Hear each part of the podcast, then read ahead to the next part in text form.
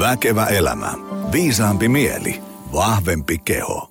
No niin, äärimmäisen erinomaisena mahtava Väkevä elämä podijakso just sulle. Ähm, Tämä on yksi niistä jaksoista, mikä on tuotettu kaupallisessa yhteistyössä Life Finland Oyn kanssa. Äh, heti tässä kohtaa muuten, jos olet ihan uunituore äh, korvapari tämän podin ääressä, niin äh, näitä jaksojahan on yli 200 kipaletta ja noin tunnin mittaisia kaikki. Kelaa myös sinne vanhempiin jaksoihin. Siellä on ihan äärimmäisen fiksuja vieraita ja hienoja jaksoja ja hyviä teemoja kuunneltavaksi. Ei lopu kuunneltava ihan heti kesken. Tämän kertaisessa jaksossa meillä on vieraana tosi toivottu vieras, kirjoittanut hyvinvointialan tietokirjoja, ison nipun somessa kerännyt ison kasan seuraajia ja saanut paljon kiitosta sisällöstä, mitä sinne tuottaa. Me puhutaan tänään väsymyksestä ja, ja uupumuksesta ja stressistä ja kuormituksesta ja palautumisesta ja myös siitä, että mistä voi tunnistaa, että nyt alkaa oleen kuormituksen ja palautumisen suhde ikään kuin aavistuksen vähän niin kuin huonolla tavalla kallella ja mitä sitten voi tehdä, jotta hommat saisi taas hyvään suuntaan. Ei muuta kuin päivävieras langoille tuhtimenu. Tästä tulee mainio jakso. Kaisa Jaakkola, tervetuloa. Kiitos. Tuota, tuota me jutellaan tänään, en ihan tiedä mitä kaikkea tästä päivän menusta ehditään käymään läpi, mutta ylikierroksista, väsymisestä. Paljon on ihmiset sun Instagramissa ja muualla toivonut sun omaa tarinaa sun omasta uupumuksesta ja niin edespäin. Koitetaan vähän liipata sitäkin. Ja sitten viimeistään tuolla lopussa koitetaan vähän miettiä sitä, että jos joku nyt langoilla kuuntelee, että piru viekö noihin puhuu niin kuin ihan meikäläisestä ja haluaa tarttua toimeen, niin mitä sitten oikein voisi tehdä. Tota, aloitetaan sillä, että, että kuka sä oot ja mitä sä teet ja, ja, ja niin edespäin. Kuulijoille tärkein tieto ehkä on se, että mä oon sun vaimo, kun sitä ei tullut tuossa mainittua. Ja perheyrityksen puolet siitä on Kyllä, sun. juuri näin. Ja oikeastaan niin kuin perheyrityksen sinänsä aloittaja. että mä oon ollut nyt tänä vuonna 16 vuotta hyvinvointialalla töissä. Mm. Eli kiitos sinun, tämäkin podi on olemassa. Kyllä, juuri Alo. näin. näin. Eli tota, aluksi tein sivutoimisesti PT-hommia ja ravintovalmennusta ja sitten vuoden päästä siitä siirryin sitten jo hyvinvointialalle muuten töihin. Ja 13 vuotta nyt siis yhteensä erilaista hyvinvointivalmennusta eri kulmilla, verkkovalmennuksia, tietokirjoja, seitsemän kappaletta Tammen julkaisemana. Tästä nyt aina Ulrika ystäväni sanoikin, että mitähän kaikkea sä ootkaan, niin mindfulness ohjaajakoulutuksen on käynyt ja joogaopettajakoulutuksen ja nyt ehkä eniten niin palautumisen parissa nämä viime vuodet. Et se on ollut semmoinen tosi tärkein tuntoinen teema, että miten niin alku, alkuvaihe mun urasta meni tosi paljon niin kuin, äh, tavallaan semmoisten naisten valmennushaasteiden kanssa, että painonpudotusta ja hormonitoimintaa ja sen tyyppistä, mutta nyt tämä palautuminen tuntuu tosi tärkeältä ja sen parissa haluan kyllä jatkaa. Tuota, ähm, mulla on itse asiassa tässä menussa iso kasa tämmöisiä, juteltiin tuossa aikaisemmin, ähm, tämmöisiä kysymyksiä, mitä on sulta paljon kyselty niin kuin valmennuksissa ja mm, verkkovalmennuksissa ja, ja somekanavien privabokseissa. Ähm, me juteltiin tuossa, että yksi tämmöinen tärkeä teema olisi jutella, että, että miten hyvinvointialan ammattilainen voi uupua. Koska se sinänsä kuulostaa niin kuin vähän sellaiselta ikään kuin, että, että niin kuin suutarin lapsella ei ole kenkiä, että mit, miten se on mahdollista, kun tavallaan hyvinvointialan ammattilainen tavallaan tietää, että mitkä on semmoisia vaaranmerkkejä, että nyt vähän niin kuin kuilun reuna lähestyy, sitten tietää kaikkea, mitä voisi tehdä ja, ja, ja ammattilainen tietää, että aina voi tehdä jotain ja on pieniä askeleita ja niin edespäin, mutta sitten kuitenkin ei ikään kuin pysty syömään sitä omaa kärmeskeittoa, vaan sitten ää, väsyy, uupuu kautta muuta sellaista. Miten se on mahdollista? Joo, no hyvinvointialan ammattilainen on myös ihminen. Se on mun mielestä tässä se kaikkein keskeisin, keskeisin syy sille, miksi joka ikinen hyvinvointialalla toimiva tai terveysalalla ylipäätään voi, voi uupua tai miten niin kuin lääkäri voi sairastua ja niin edelleen. Uh, mutta se, että kun hyvinvointialan ammattilainen uupuu, niin se aiheuttaa valtavaa häpeää ja sellaista niin kuin, mm, nimenomaan siis riittämättömyyden ja kaikenlaisen tämmöisen niin kuin kelvottomuuden kokemuksia ammatillisesti myös. Mun kohdalla sitä uupumusta edelsi, kun mä uuvuin 2016, niin sitä edelsi sellainen ajanjakso, jolloin elämään osui niin kuin, äh, tosi vaikeita elämäntapahtumia, jotka ei ollut millään tavalla omassa hallinnassa. Eli sitähän meille voi ihan kaikille tapahtua. Me voidaan sairastua, meidän läheiset voi sairastua, meillä voi tapahtua onnettomuuksia, sellaisia asioita, mitkä vaan kerta kaikkiaan vetäsee semmoisen niin kuin, äh, niin kuin luottamuksen maton alta tosi pahasti niin, että sit psyykkisesti kompastelee sillä tavalla, että se alkaa sitten heijastua kaikki elämän osa-alueisiin.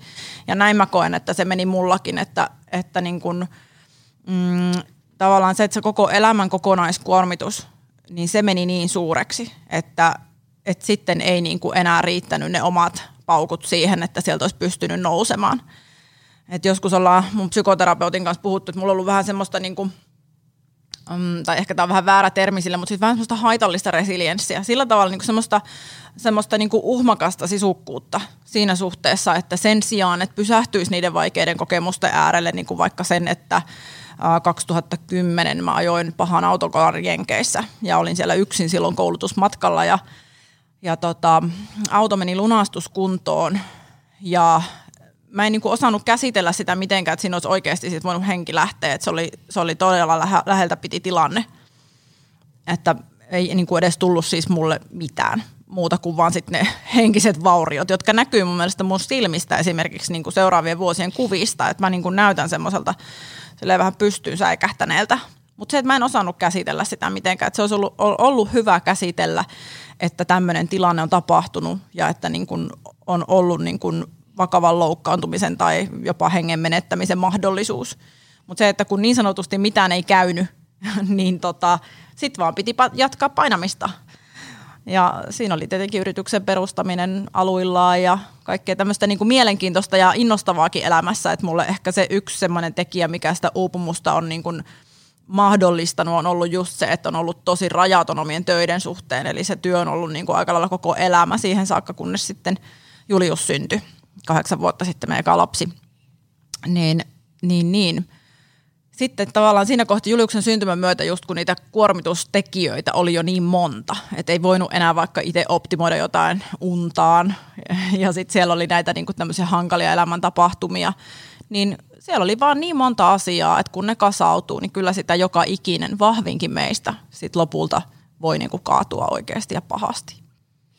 Joo, ja kyllähän se itsekin kun on lukenut näitä tosi tosi kovien tyyppien ähm, elämänkertoja, tämmöisiä niin kuin joku David Goggins, joka on tämmöinen ihmiskyborgi, tämmöinen merijalkaväen soturi, ultrajuoksija ja niin edespäin, niin joka niin kuin tuntuu, että kestää mitä vaan, niin kyllä sellaisillakin sit se, niin kuin tavallaan se kroppa jossain kohtaa sanoo seis. Kaikilla on joku sellainen raja, että sen jälkeen vaan niin kuin – vedetään johtoseinästä. Joillain se tulee vähän aikaisemmin vastaan, joillain vähän myöhemmin, mutta tavallaan niin kuin jo, kaikilla on olemassa jonkinlainen sellainen ja, ja sitä kyllä kannattaa kunnioittaa. Var, ja tietysti niin kuin, nythän on tässä helppo sanoa, mutta kun, kun niitä vaaran merkkejä alkaa niin kuin tuleen, niin kuin vaikka no viimeistään sitten kun niitä alkaa tuleen päivittäin, mutta sille niin kuin tavallaan se on paljon mukavampaa ja, ja niin kuin helpompaa ja halvempaa torjua niitä ongelmia niin kuin silleen – proaktiivisesti ää, etukäteen. Mulla tuli tuosta mieleen, minkä takia hyvinvointialan ammattilainen voi, voi uupua, niin kaksi tämmöistä aika pragmaattista asiaa. Ensimmäinen on se, että moni hyvinvointialan ää, ammattilainen on yrittäjä, mikä tarkoittaa sitä, että ää, se leipä pitää vähän niin kuin vuolla itse. Sä oot ikään kuin vastuussa vähän niin kuin kaikesta, ei pelkästään siitä ää, niin kuin valmentamisesta, vaan niin kuin kouluttautumisesta ja myynnistä ja markkinoinnista ja sovettamisesta ja sähköpostin tyhjentämisestä ja sitten mitä on niin kuin perhe-elämää siihen päälle. Niin siinä voi monella niin kuin hyvinvointialan ammattilaisella, joka on yrittäjä, olla aika paljon siinä arjen lautasella hoidettavaa ja paljon sellaisia asioita, mitä on tosi hankala ikään kuin sanoo jollekin toiselle, että tee säätää, kun mua nyt väsyttää ja niin edespäin. Ja sitten sit monella tuntuu olevan myös sellainen, että on luonteeltaan semmoinen empaattinen, että haluaa auttaa kaikkia. Tiedätkö silleen, että sä, että sä oot niinku vetänyt rajan, että okei, että mä pystyn hoitamaan niinku 20 valmennettavaa kuussa, että siinä menee mun limitti. Ja sitten tulee se 21 ja sanoo, että hei apua, mä tarvin sun apua, että mä oon niinku, tiedätkö, ihan romahtamaisilla. Niin kyllä sen niinku helposti näkee, miksi siinä kohtaa, että no, no okei, nyt kyllä mä autan sua nyt vielä. Sitten sit sieltä tulee se kahdesta toinen että hei sä olit auttanut mun kaveri ja mä oon ihan samassa liemessä, voit sä auttaa muakin ja sitten tulee kahdessa, kolmas ja neljäs vielä. Ja siihen, siihen on niinku tosi hankala sanoa, että sori, ei pysty. Et, et tämmöisiä on itse huomannut, mitä tässä nyt, mä oon vähän vähemmän, 12 vuotta meuhannut meneen tässä. Mutta mm. Mut tunnollisuus mm. ja sitten myös toisaalta semmoinen tietynlainen vaativuus niin itseä kohtaan, mikä mulla ainakin on nyt hellittänyt sen myötä, kun mä kävin sitten kuitenkin psykoterapiassa lähes kuusi vuotta – niin tavallaan niin kuin se sellainen tietynlainen vaativuus itseä kohtaan ja kokemus riittämättömyydestä, niin ne on ollut mulla semmoisia aika ajavia tekijöitä siihen, että niin kuin aina on sitten vaan niin kuin tehnyt lisää. Että ei ole pystynyt edes hellittää sittenkään, kun vaikka periaatteessa pystyisi. Tai siis, että olisi mahdollisuus hellittää, mutta sisäinen niin kuin oma tila ei anna siihen mahdollisuutta. Ja tämä on yksi niistä asioista, mitä mä monesti niin kuin palautumisen puolella sit puhunkin, että, että, niin kun, että onko sulla lupa levätä oikeasti? Onko sulla itseltäsi lupa levätä? Koska hirveän monella siinä vaiheessa, kun heillä olisi kalenterissa vaikka mahdollisuus siihen tyhjään tilaan, niin he ei osaa niin kuin, ottaa sitä vastaan. Eli sitten on aina pakko järjestää sinne jotakin ja sitten selitellään itselle, että ollaan sellaisia ihmisiä, jotka vaan aina on liikkeessä. Mutta aika monilla kuitenkin itseni mukaan lukien, niin se, että on aina liikkeessä, on tosi dynaaminen ihminen, on paljon tekemistä ja niin edelleen, tykkää pitää itsensä kiireisenä, niin se on osittain myös sitä, että on aika vaikea kohdata niitä asioita, mitä sieltä lähtee nousemaan, sit jos me hiljennetään tahtia. Että se semmoinen niin kuin ylikierroksilla pysyminen on myös tosi monesti suojakeino sille, ettei tarvitsisi kohdata kaikkea sitä, mitä sisällä voi olla. Vaikka mun kohdalla esimerkiksi sitä, että, että mä niin kuin koin aika paljon yksinäisyyttä – ja niin kuin just sitä riittämättömyyttä ja sellaisia asioita, mitä ei ole niin kuin kauhean helppo yksin lähteä katsomaan. Mutta sitten oikeastaan just sen myötä, että kun uupu, ja tämä uupuminen tapahtui sen myötä, että mulla todettiin melanooma 2016 keväällä, ja se oli semmoinen niin viimeinen niitti. Et sitten kun mä olin ollut kuukauden sairaslomalla ja mun piti palata takaisin töihin, niin mä huomasin, että mä olin niin kuin, oikeastaan mä en osannut sitä silloin niin sanoa, mutta nyt mä tiedostan sen, että mä olin tullut tosi kyyniseksi mulla niin kuin oli suorastaan semmoinen niin työallergia ja yhtäkkiä mä ihmettelin sitä, että mikä mulla on, kun mä niin kuin suorastaan vihaan tätä mun työtäni. Että niin kuin se, mikä mulla on ollut intohimo aihe, niin nyt yhtäkkiä ei olekaan mitään sellaista. Niin tota, mm, oli vaikea niin kuin mennä enää ihmisten eteen ja siitä mä en sitten niin kuin kyennyt enää ponnistaa ylös. Tavallaan se uupuminen tuli siinä kohti. Mutta silti se mieli vaan jatkaa sitä, että nyt pitäisi ja pitäisi ja pitäisi ja pitäisi. Mm. Ja siinä, siinä vaiheessa sitten mun niin kun, ä, työkaveri, meidän ihana valmentaja siihen aikaan, Hanna-Kaisa Raninen nykyään, tekee muunlaisia hommia, niin tota, Hanski suositteli mulle työnohjausta ja mä menin sitten työnohjaukseen ja siellä sitten ihan jo ensimmäisellä kerralla tämä mun työnohjausta tuli sitten mun psykoterapeutti, niin hän sanoi vaan sitä, että et tiedostatkohan sä niinku itse, miten paljon sulla on kasautunut vaikeita asioita tähän sun viimeiseen kymmenen vuoteen. Et monelle ei tule tämmöistä määrää koko niinku ihmiselämän aikana. Et niin hankalia, yllättäviä, niinku aika poikkeuksellisiakin tapahtumia nuorelle iälle. Ja, ja siinä kohti jotenkin se tavallaan rupesi semmoinen niinku sisäinen muuri rupesi murtumaan. Ja mä jotenkin koen, että tavallaan se tarvittiin, jotta se uupumus pystyi puskemaan sieltä läpi – ja sitten se olikin siitä aika rajua alamäkeä sen jälkeen, että mä en pystynyt sitten palaamaan enää niin kuin töihin. Ja olin lopulta sitten yli vuoden sairaslomalla puolitoista vuotta luentotauolla. Moni valittelee tässä tämmöisessä modernissa maailmassa, mikä nyt sisältää kaikkea perhettä ja vapaa ja harrastuksia ja työelämää ja, ja muuta tällaista, että, että on ihan puhki. Jos sovitaan nyt puhkitermin alle menee – kaikenlaiset lyhyen aikavälin ja pitkän aikavälin väsymykset ja uupumiset ja niin edespäin. Ähm, mistä tämmöinen voi johtua? Nyt saa, saa, saa kertoa sekä tiedettä, jos on ikään kuin siinä hihasta ravistaa, että myös niin kuin omia ajatuksia ja kokemuksia? No se, että ollaan ihan puhki, niin ehkä se vaan niin kertoo siitä, että on vähän liikaa kaikkea ja just liian vähän sitä palautumista vastapainoksi. Ja jos tälleen nyt, niin kuin, kai tässä voi itseään ruuhkavuotiseksi nyt sanoa, kun on kaksi lasta ja pienempi on se kahdeksan kuukautta ja isompi on kahdeksan vuotta, niin kyllähän sitä arjesta tulee aika helposti täyteläistä, että jos olisi vielä semmoinen työ, jossa niin kuin vaatimukset on tosi korkeat ihan sieltä ulkopuolelta asti, että nyt mä itse teen ne mun vaatimukset, jos, jos niitä teen, että yrittäjänä sitä pystyy vähän hallinnoimaan sentään. Ja on tullut sentään jo vähän paremmaksi myös siinä tässä vuosien varrella, ettei buukkaa itsensä yli, niin, niin se, että siis se arjen paletti on vaan niin täynnä, että et ei me jotenkin niinku hoksata sillä tavalla, että et miten paljon sitä lepoaikaa sit ihan oikeasti saattaisi tarvitakin. Ihan jo se, että jos me koko ajan tingitään vaan yöunista, niin ihan jo se väsyttää. Saati sitten, että meillä on sitä ylikuormitusta kaiken sen tekemisen ja sen suuntaisen suhteen.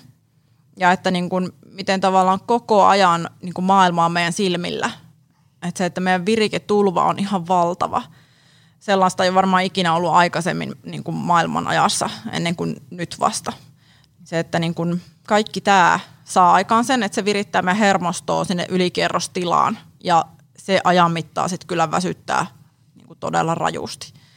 Ja hankalintahan siinä on juuri se, että, että sitten kun me ollaan siinä hermoston ylikierrostilassa, eli sympaattinen hermosto käy koko ajan kierroksilla, kortisolia erittyy meidän elimistössä, keho käy niillä stressihormoneilla, niin juuri tämä, että me käydään niillä stressihormoneilla, niin vaikeuttaa todella paljon sitä hidastamista.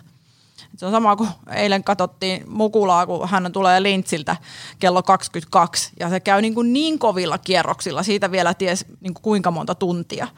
Niin se on ihan sama juttu aikuisilla, että sitten kun ne kierrokset on päällä, niin sitä on mm. aika vaikea lähteä hidastaa. Varsinkaan sille, että Aa, no, tästä ylikierrostilasta nyt alan meditoimaan. Ei se, on niinku, se ei ole se, mitä me halutaan siinä mm. kohti tehdä. Eli nimenomaan se ylikierrostila ruokkii itsensä koko ajan. Silloin me lupaudutaan koko ajan liikaan, me tehdään itse liikaa suunnitelmia ja ollaan ylipäätään sellaisessa niin kuin, tilassa, jossa kaikki on niin kuin koko ajan liikaa. Kaikkea on liikaa. Ja siitä kohti se, että menee vaikkapa sohvalle lepäämään, niin se ei niin kuin vaan edes tule mieleen. Mä itse asiassa ähm, yhdessä keskusteluryhmässä juurikin juttelin yhden tota, ähm, yrittäjän kanssa. Hänellä on tietysti äh, ihan, ihan toisin alan yrittäjä. Hänellä on siinä mielessä hieno tilanne, että on niin töitä niin paljon, että – että tota, voi jo niin kuin valita, mihin projekteihin lähtee mukaan. Ää, toisaalta hän, hänellä on niin kuin mahkut kasvattaa yritys niin kuin, tiedätkö, kymmenkertaiseksi siitä, mitä se nyt on, ja olla niin kuin äärimmäisen varakas. Ää, mutta hän on tehnyt niin kuin sellaisen, että semmoisen niin kuin periaatepäätöksen, että tämä koko luokka, mitä hänen firmansa nyt on, on niin kuin riittää hänelle. Sillä tulee kivasti toimeen ja just kertoo, että, että tota, oli sanonut kahdelle projektille ei ihan vain sen takia, että ne olisi pitänyt aloittaa nyt kesällä. Ja hän haluaa nauttia kesästä. Ää, ja, ja se, mitä häntä tunnen ja, ja hänen niin kuin yritystoimintaa tunnen, niin siinä meni, uskoisin, että ainakin kymmeniä tuhansia euroja sivusuun, mikä on paljon rahaa kaikille.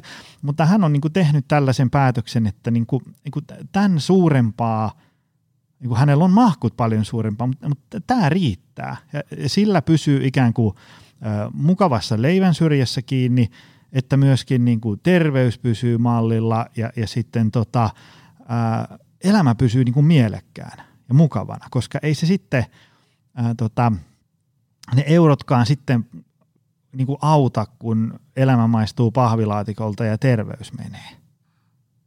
Tota, mun on tuohon vielä, täytyy palata, mitä just sanoit tuosta niin ruuhkavuosielämästä, niin se, jos me mietitään vaikka tuossa meidän salilla valmennettavia, kyllä siellä valtaosa on niin sanottuja ruuhkavuosi-ihmisiä. Se, siinä on varmaan sellainen, että,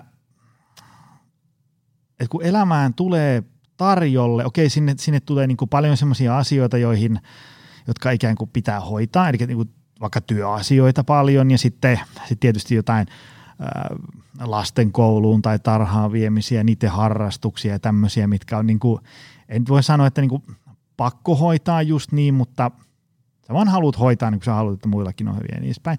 Ja sitten on paljon kaikkea kivaa, teikö Netflixiä ja sosiaalista mediaa ja Spotifyta ja, ja, ja lehtiä ja, ja harrastuksia, harrastuksia. omia harrastuksia, niin, niin omaa, niin omaa aikaa ja niin edespäin. Niin siinä tavallaan siinä niin tosi helposti tulee se arjen kalenteri niin kuin 117 prosenttisen täyteen. Ja sitten sen, huomaa vasta ikään kuin sit, kun se on jo. Sitä se, se, niin kun se ei tule silleen, että on niin kuin tosi löysää ja sitten pam, yhtenä päivänä ne kaikki, vaan ne tulee silleen niin kuin hiljalleen sieltä sitten ää, lipuen. Mistä päästään tämmöiseen niin kuin stressin kokonaiskuormaan? Ää, tota, heitän tämmöisen avoimen kysymyksen. Mitä siitä niin kuin pitäisi, mitä, mitä se on? Mitä ihmisten olisi tärkeää ymmärtää siitä? Käytännössä stressin kokonaiskuorma mun mielestä tarkoittaa kaikkea sitä, mikä virittää meidän hermostoon, nimenomaan sinne sympaattisen hermoston aktiivitilaan. Eli se voi olla erilaisia fyysisiä stressitekijöitä, niin kuin vaikka univaje tai aterioiden skippaaminen tai liian pieni energiansaanti tai niin kuin aivan väärän kaltainen ruokavalio kyseiselle ihmiselle, vaikka semmoinen ruokavalio, mikä aiheuttaa jatkuvasti vaikka vatsaongelmia mm, tai jotenkin niin kuin allergisoi tai, tai näin. Se voi olla ympäristöstä tulevia asioita, jotka stressaa kehoa, niin kuin vaikka ajatellaan, että työpaikalla olisi sisäilmaongelma, mitä aika monissa paikoissa on, niin tämmöinen on niin kuin aika vakavakin stressitekijä.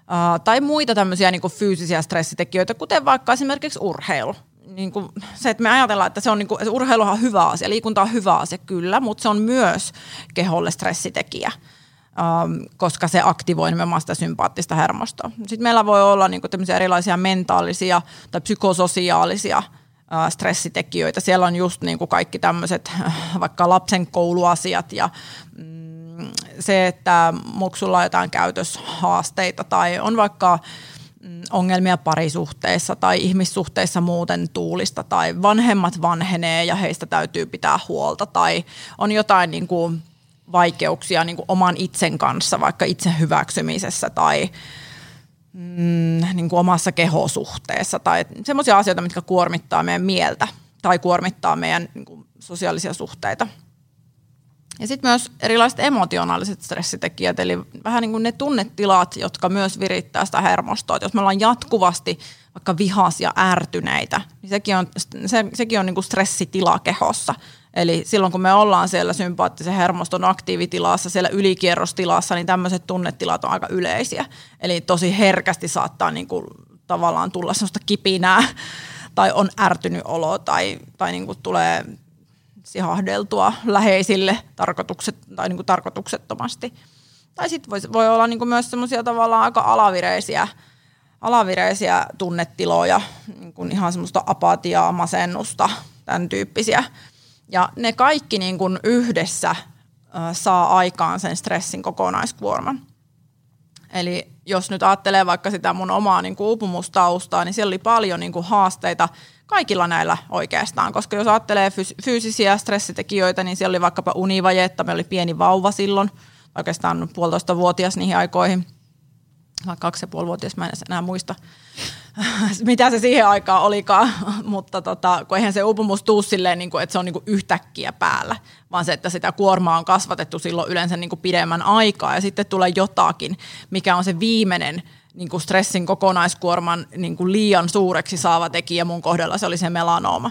Ja sen aiheuttama semmoinen niin kuin valtava turvattomuus omassa kehossa, että ei pystykään luottaa. Että mä oon niin kuin paljon nähnyt vaivaa mun oman hyvinvoinnin ja terveyden eteen, ja sitten tämä ei kuitenkaan, tämä mun keho niin kuin tuottaa syövän. Se oli niin kuin täysin käsittämätön asia. Niin siellä oli näitä fyysisiä stressitekijöitä, sitten vaikka kova treeni siihen niin kuin arkeen, missä oli jo aika paljon näitä kaikkia palasia, niin silti mä treenasin kovaa. Ja oli niin, kuin niin sanotusti, tai voisi ajatella, että mä olin fyysisesti paremmassa kunnossa, kun mä olin ollut niin kuin aikuisiällä fitness-hommien jälkeen ikinä. Ja silti oli mahdollista uupua. Mutta just tämä, että koska se treeni oli liian kovaa siihen kokonaiskuormitukseen nähden, mm. niin silloin sitä tulee stressitekijä. Eikä se enää oikeastaan varsinaisesti välttämättä vahvistakaan.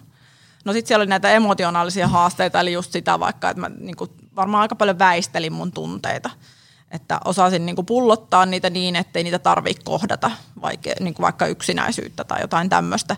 Ja sitten taas puolestaan kaikki tämmöiset psykososiaaliset jutut, mitä siellä voikaan olla. Siinä vaiheessa me oltiin esimerkiksi muutettu niin kuin Helsinkiin Tampereelta. Iso tekijä elämässä, siis muutto on yksi isommista stressitekijöistä, mitä niin kuin tavallaan ihmisten elämässä tulee. Siellä sitten sen yläpuolelle tulee tyyliin niin kuin, ö, läheisen menettäminen tai jotain tämmöisiä, niin muutto on yksi niistä tosi isoista. Siinähän vaihtuu paljon, siinä vaihtuu ympäristöt, siinä vaihtuu niin sosiaaliset ympyrät, kaikki tällaiset asiat. Niin se kokonaiskuorma rakentuu niin näistä kaikista – ja aika harvoinhan me oikeasti meidän elämää mietitään tälleen. Ei me niin kuin sillä tavalla jaotella sitä tämmöisiin kategorioihin.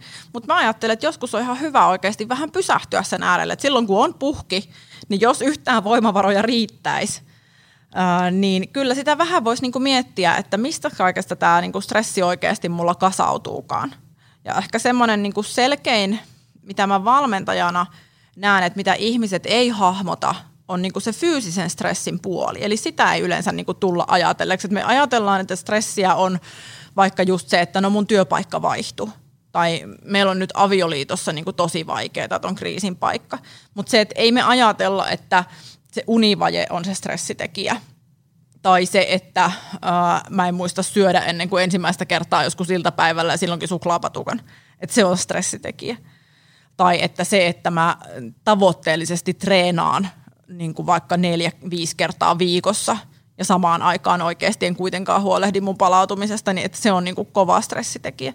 Niin noi on niitä, mitä musta tuntuu, että valmennuksissa niin kuin usein tavallaan tulee ihmisille vähän sille yllätyksenä, että ajaa, että okei, tämä voisi olla siis sellainen asia, mikä oikeasti mua niin kuin väsyttääkin, vaikka just tämä niin kuin treenaamisen puoli, että miksei ole niin, että mun kunto vaan nousee, mä oon paremmassa kunnossa, vaan itse asiassa mun kunto meneekin huonommaksi ja mä oon vaan väsyneempi. toi on silleen äh, mielenkiintoinen tilanne, kun mä oon huomannut, kun käy vaikka yrityksissä luennoimassa, niin äh, kun, kun usein pyydetään semmoinen, niin että hei, tuu kertoon tästä niin kokonaisvaltaisesta hyvinvoinnista. Ja sitten siellä käydään läpi niin ravintoa, liikuntaa ja, ja, ja palautumista. Niin mä oon jotenkin huomannut, että se palautumisosio on se kaikkein vaikein, koska se on, niin kuin, se on jotenkin tosi semmoinen syheröinen ja, ja niin kuin – siihen, niin kuin siihen, että onko mä riittävästi palautunut vaiko enkö, niin siinä on hirveästi semmoista niin tulkintavirheiden mahdollisuuksia. Teekö se, se, että jos, se, niin kuin, jos ajatellaan, että sä, sä menet tuosta tekemään jonkun tämmöisen lihaskuntotestin tuohon kuntosalille, niin sä näet siitä tuloksista vähän, että ollaanko mennyt niin hyvässä vai huonossa kunnossa. Ja sitten sit sä, sä tiedät, että jos sä syöt niin kuin 800 kilokaloria päivässä, niin sä todennäköisesti tiedät, että tämä ei ole nyt niin riittävästi. Ne on hyvin tämmöisiä, niin kuin, voidaan sanoa aika varmaksi asioita. Mutta sitten palautuminen, vitsi kun se on niin semmoisesta niin fiiliksestä ja kokemuksesta ja, ja, ja tuntemuksesta kiinni. Tietysti me voidaan niin kuin mitata, että jos sä nukut kolme tuntia huonolaatuista unta yössä, niin joo, tämä ei ole ehkä niin kuin kauhean hyvä juttu. Mutta sitten kun me ollaan jossain siellä ikään kuin riittävän ja ei riittävän välimaastossa, niin vitsi se on hankala homma ää, tota, niin kuin, tiedätkö, kun joku kysyy jonkun luennon päättäjistä, hei, tiedätkö, kun mulla tuntuu välillä vähän tolleen, sitten mä teen tämmöisiä, että mitä sä oot tästä mieltä? Sä oot että no, tiedätkö, meidän täytyy nyt istua tässä neljä päivää ja ruotia vähän tätä tilannetta. Ja, ja niin. Että se, tämä palautuminen, se mitä mä oon tähän niin kuin itse huomannut, että se, se vaatisi sellaista niin kuin pidempi ikään kuin semmoista jotain niin kuin tutkiskelua tai semmoista, että ihminen – joko itse, jos, jos niin kuin skillit riittää, tai sitten jonkun ammattilaisen kanssa niin kuin fiilistelisi eri, eri tavalla niin kuin, niin kuin tämmöiset, että mä, mä teen näitä ja katsotaan, mitä niistä seuraa. Ja, ja tietysti voi niin kuin mekaanisesti jotain leposykettä seurata tai jotain tämmöisiä, mutta ähm, se vaatii mun mielestä paljon enemmän paneutumista kuin se, että on aika helppo katsoa, että syönkö puoli kiloa kasviksia päivässä, kuin se, että – palaudunko mä riittävästi ja niin edespäin.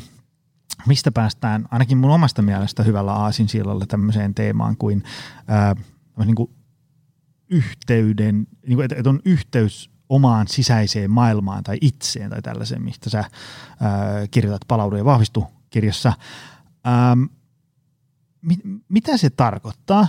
Voiko ihminen hukata niin kuin tämmöisen yhteyden omaan itseensä?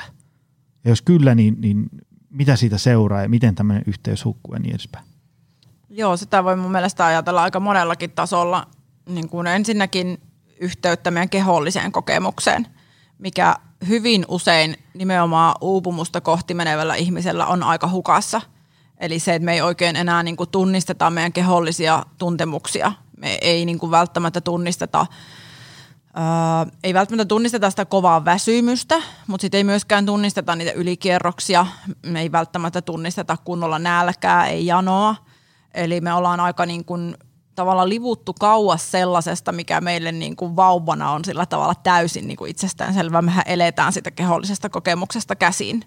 Mutta sitten ajan mittaan vähitellen se kehollinen kokemus ja se yhteys siihen jotenkin niin kuin lähtee lipumaan sinne sivuraiteelle ja sitten oikeastaan se meidän niin kuin mielen, mielentila ja mielen sisäinen maailma niin kuin tulee ehkä sille herkästi ensisijaiseksi, niin kuin ainakin nykymaailmassa.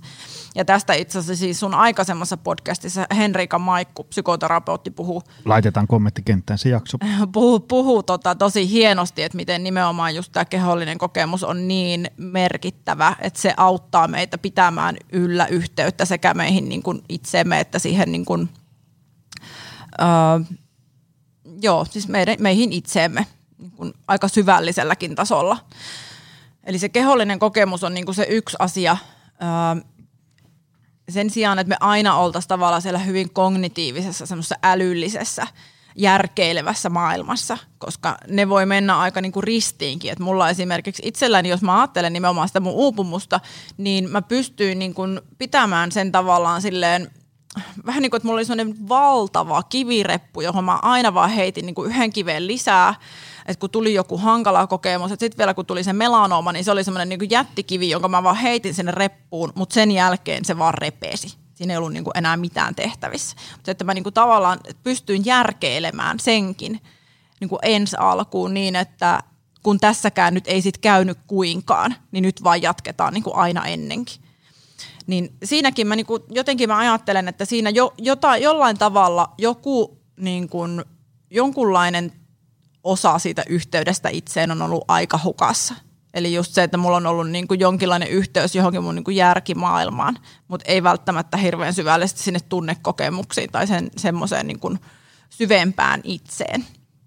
Ja sitä sitten taas puolestaan psykoterapiassa lähdettiin mun mielestä etsimään ja hakemaan. Ja kuinka merkittävä se sitten olikaan, että se löytyy niinku toisen ihmisen avulla, eli mun psykoterapeutin myötätunto ja kaikki semmoinen myötäeläminen ja se, että hän näki mut niinku it, minuna itsenä ilman mitään rooleja, niin se oli todella korjaava kokemus.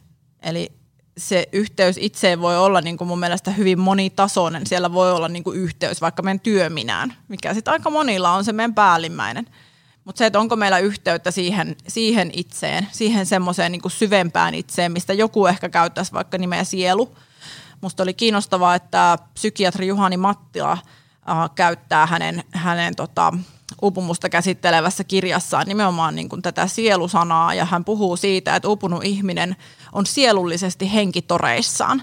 Ja se kyllä niin kuin mun kohdallakin hyvin niin kuin kuvasti sitä, että kuinka kauas sitä olikaan niin kuin eksynyt tavallaan sellaisesta syvemmästä yhteydestä. Et meissä on jotakin muutakin kuin vaan se meidän niin kuin, työminä ja semmoinen järkeilevä niin kuin arkiminä.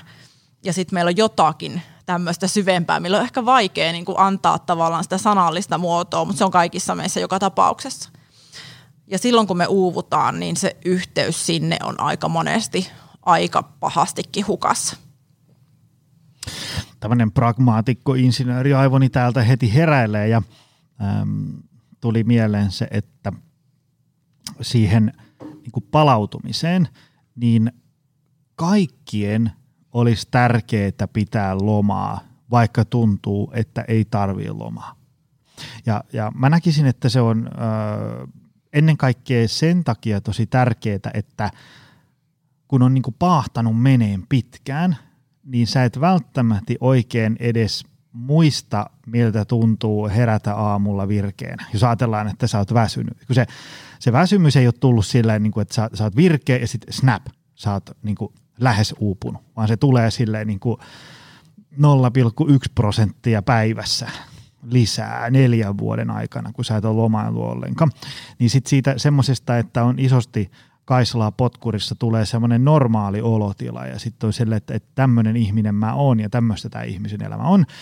Ja kun siihen saisi sitten, jos ajatellaan tilanne on vielä sen verran hyvä, että se normalisoituu vaikka kahden, kolmen viikon kesälomalla, niin sitten voisi ikään kuin vasta ikään kuin kokemuksellisesti kokea, tuntea kehossa ja, ja, ja vaikka siellä sielussa ja mielessä, että, että ai niin tämmöiseltäkin voi muuten tuntua, kun on, on palautunut riittävästi. Mulla tulee mieleen ne Juho Mertasen jaksot, kun hän on tässä podissa ollut kahteenkin otteeseen, kuunnelkaa ihmiset ne, niin, niin, niin oli puhetta siitä, että, että ikään kuin täytyisi tehdä vähän niitä asioita, mitä oot ihan varma, että ei ole yhtään mun juttu. Että sun, sun pitäisi levätä ja palautua reilusti, vaikka tuntuu, että en mä tarvii sitä. Koska ei voi tietää ihan varmaksi, että josko sittenkin tarvis, jos ei oikeasti koskaan kokeile. Sitä mä usein vaikka äm, omilla luennoillani puhun vaikka siitä, että et, äh, et jos nyt vaikka istuu vaan kaiket päivät ja askeleet on tuhat päivässä, niin jos jollain aikavälillä kokeilisi niin pyrkisi siihen, että kävelee vaikka 8000 askelta päivässä tai, tai tekee kaksi lihaskuntoharjoitusta tai, tai menee kympiltä nukkuun tai, tai syö hyvällä ateriarytmillä, niin, niin jokainen niistä asioista voi tuntua siltä, että en mä tarvii tuollaista, tämä menee niin kuin tosi hyvin näinkin, mutta sitten vasta kun sä oot ikään kuin kokeillut sen, niin sä voit niin kuin kokemuksellisesti kokea sen, että – No perhana, tästähän oli muuten aika paljonkin hyötyä, vaikka mä ajattelin, että, että ei, ei toi, niin kuin, emme tarvii tollasta ja, ja, ja niin edespäin. Näissä oli, olikohan se siinä Mia Jokinivan jaksossa taisi olla myös siitä, että, että tavallaan me ihmiset ei, ei kauhean hyvin niin kuin, uskota puhetta. Niin, koska sä väitit Mialle, että mieli muuttuu sillä, että saa ajatuksen, joka on käänteen tekevä. Ja Mia sanoi, että itse asiassa ei muuten muutu, vaan se muuttuu Mialle, sillä, että me, että, me, että me saadaan nimenomaan kokemus siitä, että jokin on toisin. Ja juuri näinhän se on. Ja tämä, tämä kokemuksellisuus tässä itse asiassa viittaa nimenomaan juuri siihen, mitä mä puhuin äsken kehollisesta kokemuksesta. Eli se, että kun me saadaan kehollinen äh, kokemus jostain muutoksesta, vaikka just siitä, että, että nukkuukin vaikka pidempiä yöunia ja herää aamulla virkeänä, niin se niin kuin muuttaa tuhat kertaa enemmän kuin se, että lukee kirjasta, että hei, että nuku enemmän, niin sä heräät aamulla virkeänä, koska sulla ei ole niin kuin sitä, jos olet ollut väsynyt tosi pitkään, niin et sä tiedä, mitä se, miltä se tuntuu. että kun päässä säkenöi ja on mm-hmm. niin kuin valmis siihen uuteen päivään.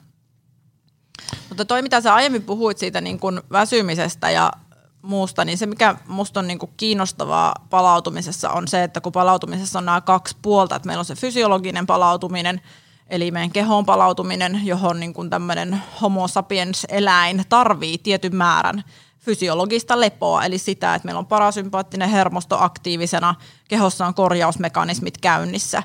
Mm, niin tuossa Matt Walkerin uh, unikirjassa hän, hän just kuvaa sitä, että miten eri eläinlajeilla on niin kuin eri määrät tätä, mitä me tarvitaan. Ja ihmisellä se näyttäisi olevan, että noin kahdeksan tuntia unta on se, mitä me tarvitaan, jotta meidän kehon korjausmekanismit ehtii tekemään kaiken, mitä tarvitaan. Ja mitä enemmän rasitusta, niin sitä enemmän me tarvittaisiin sitä unta. Eli sitten jos meillä on vaikka kovaa urheilua, niin se voi olla yhdeksän tuntia niin kuin vuorokaudessa.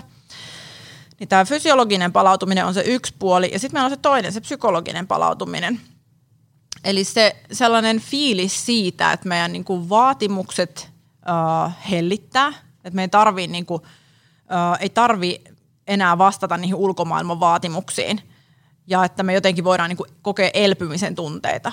Ja jos mä itselläni vaikka nyt ajattelen tätä, mikä mulle on ollut niin kuin upumuksen jälkeen äärettömän tärkeää, niin on se, että nyt kun mulla on oma hevonen ja mä ratsastan sillä ja tulee niitä fiiliksiä, joissa niin kuin tapahtuu semmoinen täys niin kuin flow-kokemus – että mä oon vaan siinä hetkessä. Ja usein niin semmoinen jännä niin kuin kehollinen kokemus, missä siis ensinnäkin varmaan endorfiina ja erittyy, vähän niin kuin ihokarvat nousee pystyyn, mä saattaa alkaa naurattaa ihan ääneen, että se, siis iloa tulee vaan niin, kuin niin paljon pintaan.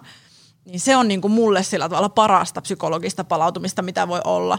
Ja sitten se on jännä, miten paljon sellainen antaa sit niin kuin ihan fyysistä virtaa sen jälkeen. Et silloin kun mulla on näitä tämmöisiä niin kuin mahdollisimman hyviä vaikka ratsastuskokemuksia tai hevostalikokemuksia, niin sitten mä tuun kotiin aivan niin kuin erilaisena ihmisenä taas. Et mä oon jotenkin ollut niin kuin yhteydessä johonkin semmoiseen todella niin kuin paljon energiaa, virtausta antavaan osaan itsessäni. Ja tämä on ehkä semmoinen puoli palautumisesta, mitä mä en ole itse osannut niin kuin silloin aikaisempina vuosina ihan niin paljon painottaa. Et mä oon jotenkin ajatellut, että se meidän fyysinen palautuminen on se niin kuin ensisijainen, että se on se, missä ihmisillä on niin kuin eniten puutteita. Mutta kyllä meillä itse asiassa on aika paljon puutteita tässä, että me löydettäisiin niitä semmoisia aitoja ilonlähteitä, jotka tuo meille semmoista niin kuin, mä en niin kuin sano, että energiaa, koska se on semmoista niin kuin virtauksen kokemusta – ja sen jälkeen on oikeasti sitä virtaa sit tosi moneen muuhunkin. Et jotain semmoista niin eläväisyyttä, jotain semmoista, että her- meissä herää sisällä jotakin muuta kuin mitä se, siinä meidän niin arjen puurtamisessa on. Niin ehkä se on semmoinen, mitä mä niin haluaisin ihmisiä kannustaa etsimään, koska musta se on just sitä, mistä tämä Juhani Mattila puhuu, että kun ihminen on sielullisesti henkitoreissa, niin näihin asioihin ei ole yhteyttä. Mutta silloin kun me pidetään yhteyttä yllä tai etsitään edes näitä asioita, niin se on varmaan semmoinen tekijä, mikä voi niinku säästää meitä uupumukselta. Jos nyt ajatellaan, että joku tuolla langan päässä on väsynyt, puhki. Mitä nyt sitten, kuinka se nyt kukin san, sitten sanottaa. Minkä takia niihin ongelmiin tarttuminen tai niiden korjaaminen ja toimeen tarttuminen on monesti niin hankala tai sitä ei tehdä ollenkaan? No musta tähän on niin kaksi näkökulmaa. Ensimmäinen on ylikierrostila ja sitten toinen on voimavarojen vähyys. Jos ensin ottaa se ylikierrostilan, eli ylikierrostilassa käytännössä hermosto on ylivireinen, eli ollaan siellä sympaattisen hermoston aktiivitilassa. Ja siinä tilassa on tosi vaikea muuttaa käyttäytymistä, koska meidän käyttäytyminen on hyvin impulsiivista. Meidän aivoissa tämmöiset hyvin impulsiiviset osat on käytännössä niin kuin toiminnan johdossa herkemmin kuin se, että me saataisiin meidän sieltä etuaivolohko käyttöön. En nyt ole mikään niin neurobiologi, joten voi olla, että tässä on vähän virheitä sinänsä termien suhteen, mutta siis se, että me ei saada sieltä käyttöön sitä sellaista niin kuin meidän parasta järkiaivoa, joka voisi tehdä niitä viisaita valintoja meidän puolesta, joten me jatketaan niitä samoja tyhmiä asioita kuin siihen saakka. Eli vaikka just sitä, että pahdetaan ylikierroksilla. Ja siinä kohti se esimerkiksi siis ylikierrostilassa lepo ei kutsu, koska me mennään stressihormonien ja sen sympaattisen hermoston ää, niin kuin voimin, kunnes sitten jossakin kohti tulee niin kuin seinä vastaan. Mutta tätähän saattaa siis jatkua pitkäänkin, että meillä, jos meillä joka ikinen päivä on semmoinen niin samankaltainen, että mennään niin kuin viisari punaisella aina, niin, ei, niin kuin se ei välttämättä ehdi kunnolla edes tulla missään vaiheessa – koska monilla vielä se käy just, tai oikeastaan monilla siis käy näin, että ää, kierrokset kasvaa kohti iltaa ja sitten valvotaan myöhään, koska ei pääse nukkumaan, koska ei pysty tekemään niitä järkeviä valintoja, vaan tehdään koko ajan enemmän niitä valintoja, mitkä lisää sitä ylikierrostilaa sinne iltaa kohti. Eli aktivoidaan kortisoli eritystä vaikkapa iltaurheilulla, kahvin juomisella myöhään, puhelimen selaamisella vielä sängyssä ja niin edelleen. No sitten me saadaan lopulta unen päästä kiinni mutta koska se kortisoli on edelleen koholla, niin me ei nukuta hyvälaatuista unta. Ja sitten me, sit me aamulla herätään väsyneen. Ja sitten taas tavallaan se uusi päivä lähtee siitä, että me niinku pusketaan itsemme ylös, vaikka sitten sillä kahvilla, jolla taas kerran aktivoidaan sitä sympaattista hermostoa. Ja mennään tällä niinku iltapäivään, kunnes taas sit se vauhti lähtee kiihtymään. Eli tätä niinku tosi vaikea saada katkaistua. Mutta sitten niin kun, äh, tosiaan se toinen puoli on sitten just se, että jos me ollaan päädytty sitten jos vähän siihen, missä se rupeaa se moottori oikeasti sakkaamaan, eli voimavarat alkaa olla aika vähissä, niin just tämä, että jos se ei enää se vauhti kiihdykään kohti sitä iltaa, vaan koko ajan oikeasti väsyttää, niin kyllä siinä väsymystilassa on niin hirveän vaikeaa lähteä tekemään myöskin niitä järkeviä päätöksiä, viisaita valintoja. Koska väsymyksessä on just se olo, että no ihan sama, tänään mä nyt tilaan kuitenkin vielä voltilla mäkkiä, katsotaan sitten huomenna uudestaan. Että jos mä nyt saisin ensi yönä nukuttua vähän paremmin, niin sitten mä ehkä huomenna lähden sinne lenkille. Ja sitten huominen ei vaan niin kuin koskaan tule. Eli jotenkin mä ajattelen eh, niin kuin, tavallaan sen muutoksen mahdollisuuden kannalta, että niitä voimavaroja olisi saatava jostakin niin kuin vähän lisää – vaikka sitten semmoisella mahdollisimman matalan kynnyksen muutoksella, sillä että ottaa jotain perusravintolisia käyttöön, magnesiumia iltaa, että nukkuisi vähän paremmin, ehkä B-vitamiini ja B-vitamiinikompleks sen takia, että me saadaan niin kuin meidän keholle ja hermostolle vähän sitä tasapainoa, koska se on stressin myötä kuluttanut näitä valtavia määriä niin tavallaan niin tollasella, mikä ei vaadi hirveän paljon, niin lähtisi tekemään niitä muutoksia. Mutta se, että siis fakta on se, että se on vaikeeta. Se on oikeasti todella vaikeeta. Eikä siihen ole mitään semmoista, niin kuin, että no aina kun tekee niin ja näin ja näin, niin se toimii kaikille. Et niin kuin yli kymmenen vuotta sitten jossain vaiheessa mä olisin varmaan sanonut, että no pitää vaan vähentää hiilareita, niin kyllä sit on energiaa. Mutta se, että kun ei ne asiat ole näin simppeleitä, että me helposti niin kuin – tarjoillaan yksinkertaisia ratkaisuja, kun loppupeleissä se ei aina ratkee, tai tällaiset asiat ei todellakaan aina ratkee niin yksinkertaisesti. Joo, ja se tämmöisestä kovasta paahtamisesta muutos siihen, että, että tota, ollaankin niin kuin tasapainossa, että on kuormitus ja palautuminen on hyvässä tasapainossa, niin tota, se usein, niin kuin sanoit tuossa, niin se, se, se ei ole helppoa ja se vaatii semmoisen niin kuin – pitää siis monenkin kohdalla semmoisen niin per, perustavanlaatuisen arjen ja elämän muutoksen. Siis sillä tavalla, että, että, että jos sä oot tehnyt 16 tuntia päivässä töitä, kuusi päivää viikossa, ja, ja jatkossa pitäisi tehdä vain kahdeksan, niin kyllä, kyllä se vaatii aikamoista työelämän ja elämän uudelleenjärjestelyä. Ja, ja, ja tota, ää, se, se, siihen, siihen kykeneminen on tosi vaikeaa, jos sitä niin kuin runttaa menee, vaan koska sun pitäisi ikään kuin siinä hetkissä, kun pitäisi tehdä se uusi fiksumpi asia, niin sun pitäisi kyetä hetkeksi pysähtyä, että perhana, nyt mä oon taas lähdössä noiden vanhojen tapojen vietäväksi tuonne sivuraiteille, eli tekemään sitä 16 tuntista työpäivää, kun nyt täytyisi niin kuin oikeasti valita vähän paremmin. Ja, ja mä käytän usein luennolla äh, sulta ryöstämää lausetta, jonka kerron aina omana ideanani, eli, eli tota, että, että kalenterin pitäisi hengittää eikä huohottaa. Ja huvittavinta tässä on se, että tämä on siis Jari Sarasvuon lause, eikä tämä koskaan mun edes ollut. Okei, Jarille kreditit myös. mutta se, tämä on jotenkin sun suussa vaan vääntynyt mun, mun sanoiksi, mutta Jari, Jarihan näin on sanonut.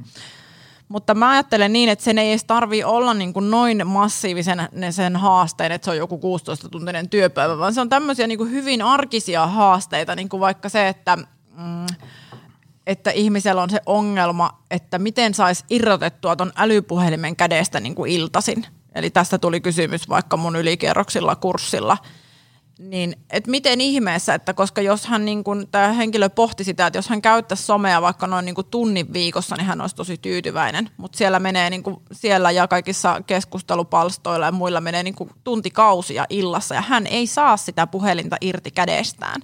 Niin juuri tämä, että, siis, että ei sen tarvi olla 16-tuntinen työpäivä, ne voi olla aika tämmöisiä niin simppeleitä arkisia haasteita, mitkä haastaa sitä meidän niin kuin hyvinvointia – ja sitä, että sillä ajalla, mikä vaikka kuluu tohon, niin pystyisi tekemään tosi paljon niin kuin viisaampia asioita. Mutta se käyttäytymisen muuttaminen on tosi vaikeaa, koska siellä taustalla on niin monia tekijöitä, mm. mitkä sitä ajaa. Esimerkiksi vaikka tämmöisessä tilanteessa se, että no okei, mikä on vaihtoehto se, että ei käytä puhelinta ja kokee yksinäisyyttä. Ihminen saattaa aika pitkään paeta vaikka sellaista, että ei tarvitsisi tuntea sitä, koska sitten pitäisi tietää, mitä sen tilalle tulisi tai se, että ylipäätään on vaan kerta kaikkiaan niin vähän voimavaroja, että ei vaan niin kuin jaksa mitään muuta kuin möllöttää sohvalle ja tuijottaa sitä puhelinta. Et sen sijaan, että lähtisi tekemään smoothieta tai jotain tämmöistä, mikä mm. niin kuin kuulostaa niin kuin tavallaan helpolta ideana, mutta sitten kun siinä on niin kuin siinä limbossa, että se sormi scrollaa sitä ruutua eikä sitä tunnu pääsevän irti, niin ei se sitten käytännössä aina olekaan ihan niin helppoa. Joo, ei, ei. Se, se niin kuin, mä usein olen puhunut siitä, että, että se ne vanhat tavat, on ne sitten, vaikka ne olisi kuinka sun ikään kuin hyvinvointia turmelevia, niin silti ne on ihan sairaan tiukassa sussa. Ja se, se että sä voit olla niin kuin, ajatellaan, että sä, sä oot viikonloppuna käynyt tämmöisen arvomaailman kirkastustehtävän ja päättänyt, että ensi viikosta eteenpäin ää, priorisoin omaa hyvinvointiani tunnin päivässä. Ja sitten maanantai-aamuna, kun sä heräät, niin sä oot, että nyt se uusi viikko alkaa tällä viikolla alkaa sitten tapahtua näitä ja näitä, ja sitten snap, onkin sunnuntailta. Hetkonen, mihin tämä viikko meni? Teekö, kun sä, se tempas se työelämä sut mukaan ja lasten koristreeneihin vieminen ja, ja kyläyhdistyksen hallituksen puheenjohtajuus, se koko setti, niin se vaatii kyllä niin kuin, se, niin kuin sanoit, se on vaikeaa ja se vaatii jotenkin semmoisen niin kuin vähän järeemmän tällaisen lähestymistavan. Se ei voi olla niin kuin mun mielestä, tämä on tietysti taas vaan mun insinööriaivo, korjaa jos on väärässä, mutta se ei voi olla semmoinen, joo, ensi viikolla siitä voisi kyllä katella jotain vähän niin kuin fiksumpia juttuja, koska sitten se tavallaan se elämä vaan vie mennessään. Joo, mitenköhän tuohon nyt sitten sanoisi. Siis jos nyt ajattelee vaikka tuota puhelinkeissiä, niin mä oon huomannut vaikka nyt sen myötä, kun Aatospoika tuossa on kasvanut kuukausi toisensa perään vähän isommaksi ja monesti illalla niin kuin on mennyt sen kanssa aikaisin nukkumaan. Eli se, että mun on mahdollista nukahtaa siinä seitsemän ja kahdeksan aikaan. Ja sitten kuitenkin joinakin iltoina käy niin, että on just joku tämmöinen, että no hei, pitää tarkistaa netistä joku juttu. Ja sitten huomaa itse yhtäkkiä, että oho, hetkinen, että mitä ihmettä, että mä täällä jotain kissameemejä on scrollannut niin kuin toista tuntia. Se on yllättävän vaikeaa irrottaa siitä – ja se aikaisempi kysymys ei se siis ollut multa. Eli en, en koe, että mulla on tämän kanssa niin oikeasti ongelmaa, mutta se, että jokainen tietää nykypäivänä tämän ja niin ymmärtää tämän tavalla niin käyttäytymismuutoksena, että miten haastava se joskus mm. voi olla, koska ne on niin koukuttavia ne laitteet. Niin se, että sellaiseen vaikka, niin kyllä mulle ainakin se niin semmoinen ihan selkeä päätös vaan siitä, että tänä iltana en edes niin kuin katso tuota, vaan pistän sen lentotilaan ennen kuin me mennään sinne sänkyyn, niin se niin kuin riittää. Mutta sitten kun ollaan semmoisten niin kuin muutosten äärellä, kuten vaikka, että tarvitsisi alkaa liikkumaan, niin siihen just toi, mitä sä sanoit, että se, että, että miettii, että no ehkä mä sitten ensi viikolla voisin niin katella sitä salijuttua, niin toi on just semmoinen muutos itse asiassa, mitä mun esimerkiksi tarvitsisi nyt just tehdä. Ja mä oon koko ajan, joka viikko, siis tallipäivät menee hyvin, ratsastukset mä sovin, kun mulla on siellä ratsastustunti ja mä niin on men- supermotivoituneena menen sinne aina, koska se on niin mieluisaa. Mutta se, että mä aloittaisin uudestaan punttitreenin sen jälkeen, että mulla on ollut uupumuksen jälkeen tosi haastavaa yrittää tehdä punttia, niin se on tosi vaikeaa. Ja joka viikko mulla on se sama ajatus, että no vois ensi viikolla vähän katella sitä treeniä, ja sitten se ei koskaan vaan tapahdu. Niin toi on juuri se, mitä sä sanoit, että se, siihen tarvii jonkun tämmöisen niin järeämmän suunnitelman. Niin kuin sä oot aiemminkin joskus sun just podissa puhunut siitä, että pitää laittaa niin kalenterin se, että Penan kanssa pelataan sulkista niin kuin ke, tai joku ke, pe ja kelloaika ja niin edelleen. ne pitää olla niin kuin sovittuna ja sitten se tulee tapahtumaan. Niin kyllä musta niin kuin sellaisissa, mitkä on jotain tollasta niin noin silleen selkeästi sovittavaa, niin se onkin ihan mahdollista. Sitten jos me ajatellaan vaikka sitä, että no mun pitäisi alkaa nyt palautumaan paremmin, niin ihan niin kuin sä aiemmin puhuit siitä, että se on niin hähmäinen kokonaisuus, mm. että mistä kulmasta sitä oikeasti aloittaisi. Mä ajattelen, että mun mielestä se esimerkiksi se magnesium-iltaan on niin kuin semmoinen tosi helppo, millä sitä voi lähteä niin kuin lisäämään sitä palautumisen mahdollisuutta. Ja sitten toi unilääkäri Henri Tuomilehto puhuu monesti siitä, että jos lisää puoli tuntia uniaikaa ja katsoo, että miten se vaikuttaa. Että ainahan se voi taas vähentää sitten, jos, jos se ei kerta tunnu hyvältä. Tota, stressin ja palautumisen mittaaminen. Sehän on ollut nyt tässä kova, kova juttu kuluneet ainakin pari-kolme vuotta. Aparaatit kehittyy, moni on jo ihan tämmöisessä niin kuin kuluttajahinnoissa ja, ja kulkee tyylikkäästi ja huomaamattomasti mukana. Mitä ajatuksia sulla on palautumisen mittaamisesta? Onko se hyvä vai huono juttu? No se riippuu, että miten sitä käytetään. Että, että siinä on hyvää ja huonoa. Niin kuin aika monesta asiasta löytyy hyvää ja huonoa. Mun kokemus on se, että esimerkiksi ihminen, joka on uupumassa, niin ei välttämättä saa mitään irti palautumismittauksista. Et ne saattaa joskus nämä härvelit näyttää niin kuin sitä, että jee, loistava päivä tulossa ja ei muuta kuin painat täysillä vaan. Ja se, että kumpaa sä sit siinä vaiheessa uskot, jos sä oot niinku jo oikeasti siinä aika äärirajalla ja sit sun mittari on silleen, että ei muuta kuin niinku täysillä vaan, että tänään on ennätyspäivä. Ja sitten ehkä siinä tulee just semmoinen olo, että no, tämä nyt Oura sanoo tai joku härveli, mitä näitä nyt on rannemittareita sanoo, että nyt niinku mennään vaan, niin tämä mun mieli ei nyt varmaan sitten ole niinku ihan se, mikä pitäisi paikkaansa. Tämä on varmaan jotain valeväsymystä. Eli se, mitä siinä on niinku tosi keskeistä tehdä, on tulkita niitä tuloksia niin kuin semmoisen oman kokemu- kokemuksellisen tarkastelun kanssa. Mm. Eli just se, että jos se sanoo, että hei sun valmiustila on 98 tänään tai niin kuin joku unipisteet, ö, jotain, ja sitten sun oma kokemus on ihan päinvastainen, niin ehkä sitten se kokemuksellisuus on siinä kuitenkin niin kuin ihan hyvä, mm. hyvä tota, äh, semmoinen, niin kuin mihin, mihin voisi uskoa.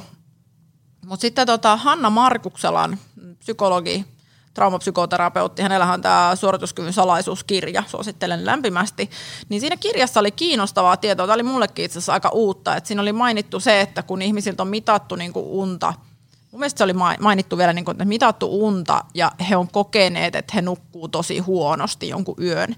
Niin sitten kun on kerrottu, että sun uni oli itse asiassa tosi hyvää, niin sitten se ihminen niin kuin sillä tavalla, sillä niin kuin tiedolla pystyy kuitenkin aika hyvin psyykkaamaan sen päivän läpi, vaikka olo olisikin vähän väsynyt.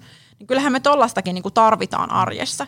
Et sinänsä joskus just se, että se valmiustila tai joku tämmöinen on niin kuin tosi hyvä ja sitten se meidän sen hetkinen palautumistila ei olekaan niin kauhean hyvä, niin se on ehkä ihan niin kuin hyvä, että me joskus vaan sitten niin kuin eletään sitä arkea ilman, että me tuijotetaan liikaa sitä, että no niin, tänään pitää nyt sitten tosissaan varoa, että kun tämä niin kuin, niin kuin, e, e, miten mä en niin kuin tänään pysty, kun mun valmiustila oli 60, niin mä en niin kuin mm. tänään nyt pysty näkemään mun ystäviä tai näin. Että, että sitä pitää tulkita sillä tavalla niin kuin, no, suolan kanssa kaikkea mm. tätä.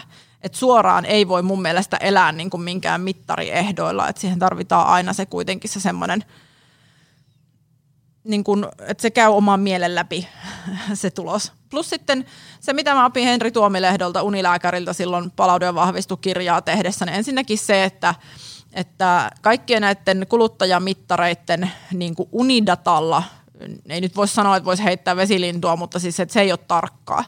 Eli ei ole ehkä viisasta niin kuin tarkkailla silleen vaikka minuuttimääriltä jotain omaa syvää unta tai REM-unta sieltä mittareista. Et enemmänkin ajatella sitä, että no, tämä on varmaan sy, niin kuin suuntaa antava, mm. että nukunko mä niin kuin edes sinne päin vai olisiko tässä niin kuin jotain korjauksen paikkaa. Mutta se, että jos sä oot niin kuin edellisenä iltana vaikka syönyt yhden kiivin, josta puhutaan, että se lisää syvää unta, ja sitten sun oura näyttää, että sä nukuit kolme minuuttia enemmän syvää unta, niin se, johtuuko se sitten kiivistä vai mm. oliko se sitten niinku vaan sitä, että siellä on niinku semmoista mittaushajontaa?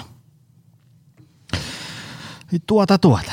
No nyt jos me mietittäisiin tähän loppuun vielä jotain, ää, tuolla langan päässä tyypit on, että vitsi, tuohan on nyt tunnin jutellut niin kuin ihan kuin meikäläisestä. Et, et kuulostaa siltä, että tarttis vähän tehdä jotain. Niin mitä ihmisen kannattaisi tehdä? Nyt on ihan, ihan vapaa sana. Saa kertoa isoja arvomaailman kirkastusjuttuja tai koitapa tätä kolme minuuttia ennen nukkumaan menoa tyylisiä asioita. No tämä tulee nyt niin kuin mun omasta kokemuksesta eikä niinkään sille asiantuntija mielestä. Jos haluaa sitä niin kuin asiantuntijatietoa, niin kannattaa lukea mun palauden vahvistu. Et se olisi niin kuin se, mitä mä suosittelen, ää, tai kuunnella se äänikirjana – mutta mä ajattelen, että yksi, mikä meitä auttaa sekä ylläpitämään sitä yhteyttä itseen, että, että niin kuin ehkäisemään uupumusta, niin on se, että me etsitään ilonlähteitä. Se, että meillä pysyy arjessa mukana niin kuin sellaiset ilon hetket ja ilon tuojat, jotka jotenkin kohottaa meitä niin kuin johonkin semmoiseen, missä vähän niin kuin aika häviää. Et musta sitten jos ne alkaa niinku kadota, että meillä ei ole enää semmoista mitään, missä tuntuu, että sydän, sydän on liekeissä ja on niinku jotenkin silleen sen semmoisen tavallisen arjen taapertamisen yläpuolella, niin, niin ehkä siinä kohti on hyvä paikka niin kuin vähän silleen painaa pausnappula ja miettiä, että, että olisiko mun elämässä mahdollisuus järjestää aikaa tällaisille. Ehkä se on jollekin se, että se alkaa mennä pianokonsertteihin tai se on harrastanut kuvataiteita nuorena ja se on niinku semmoinen, että kun kädet on siellä niinku kirjaimellisesti saveessa, vaikka savitöissä, niin siinä kohti niinku aika pysähtyy. Tai jotain semmoista, mikä on niinku vaan sua varten. Se sun ei tarvitse olla kellekään muulle niinku yhtään mitään. Ja mä uskon, että ne on niitä hetkiä, missä me jotenkin ollaan niinku yhteydessä semmoiseen syvempään itseemme. Ja meillä kaikilla on näitä. Jotain, mitä sä oot ehkä tehnyt pienenä. Jotain, mitä sä oot rakastanut lapsena – on se sitten ollut niin, että pikkujoni on ajanut jollain crossimopolla jossain mettäteitä tai, tai joku on ollut kalastamassa tai, tai joku toinen on just siellä niin kuin Mä kävin mun mummon kanssa keramiikkakurssilla ja niin kuin ratsastin niillä hevosilla. Jotain sellaista, mikä niin kuin tuo merkityksen kokemusta siihen arkeen. Tähän on hyvä lopettaa. Tota, mistä sun juttuja voi seurata lisää? Mitä kotisivuja, somekanavia? Joo, no itse asiassa siis mun äm, verkkosivuilla kaisajaakkola.com, niin siellä on esimerkiksi mun ilmainen ravintolisäopas ja sitten siellä on myös äh, alekoodit, yhteistyökumppanit ja mun blogi, jossa on paljon, siis aika vanhojakin tekstejä, varmaan yli kymmenen vuoden ajalta. Ja sitten niin kuin aktiivisimmin somekanavissa mä oon tuolla Instagramissa, eli siellä at Kaisa. Ja sitten jos haluaa mun heppajuttuja, niin at postimyyntiponi, niin sieltä löytyy mun armas hevonen, mun yksisarviseni. Mä laitan äh, tämän podijaksolistan sekä kirjavinkkilistan sekä nämä äh, seurattavat sivut tuonne show notesihin, niin menkää ihmiset sieltä äh, klikkailemaan. Tota, kiitos miljoonasti tästä. Tämä oli äh, hyvä setti. Äh, sähän on ollut tässä muuten vieraana, siitä on varmaan jo kaksi vuotta aikaa, niin mä laitan senkin jakson tonne kommenttikenttään. Käykää hyvät ihmiset, kuuntelen sekin. Tota, kiitos, rakas vaimoni tästä, tästä jaksosta tämä oli. Tämä on poikkeuksellinen haastattelu. Vähän erilainen kuin ää, tota, ää, muiden vieraiden kanssa, mutta selvisin tästä ää, mielestäni ihan hyvin. Tota, kiitos sulle Arvoisa kuulija, se on taas ensi viikolla lisää Väkevä elämä podia. Ihmetellään silloin lisää. Se on moi! Tutustu lisää aiheeseen optimalperformance.fi ja opcenteri.fi.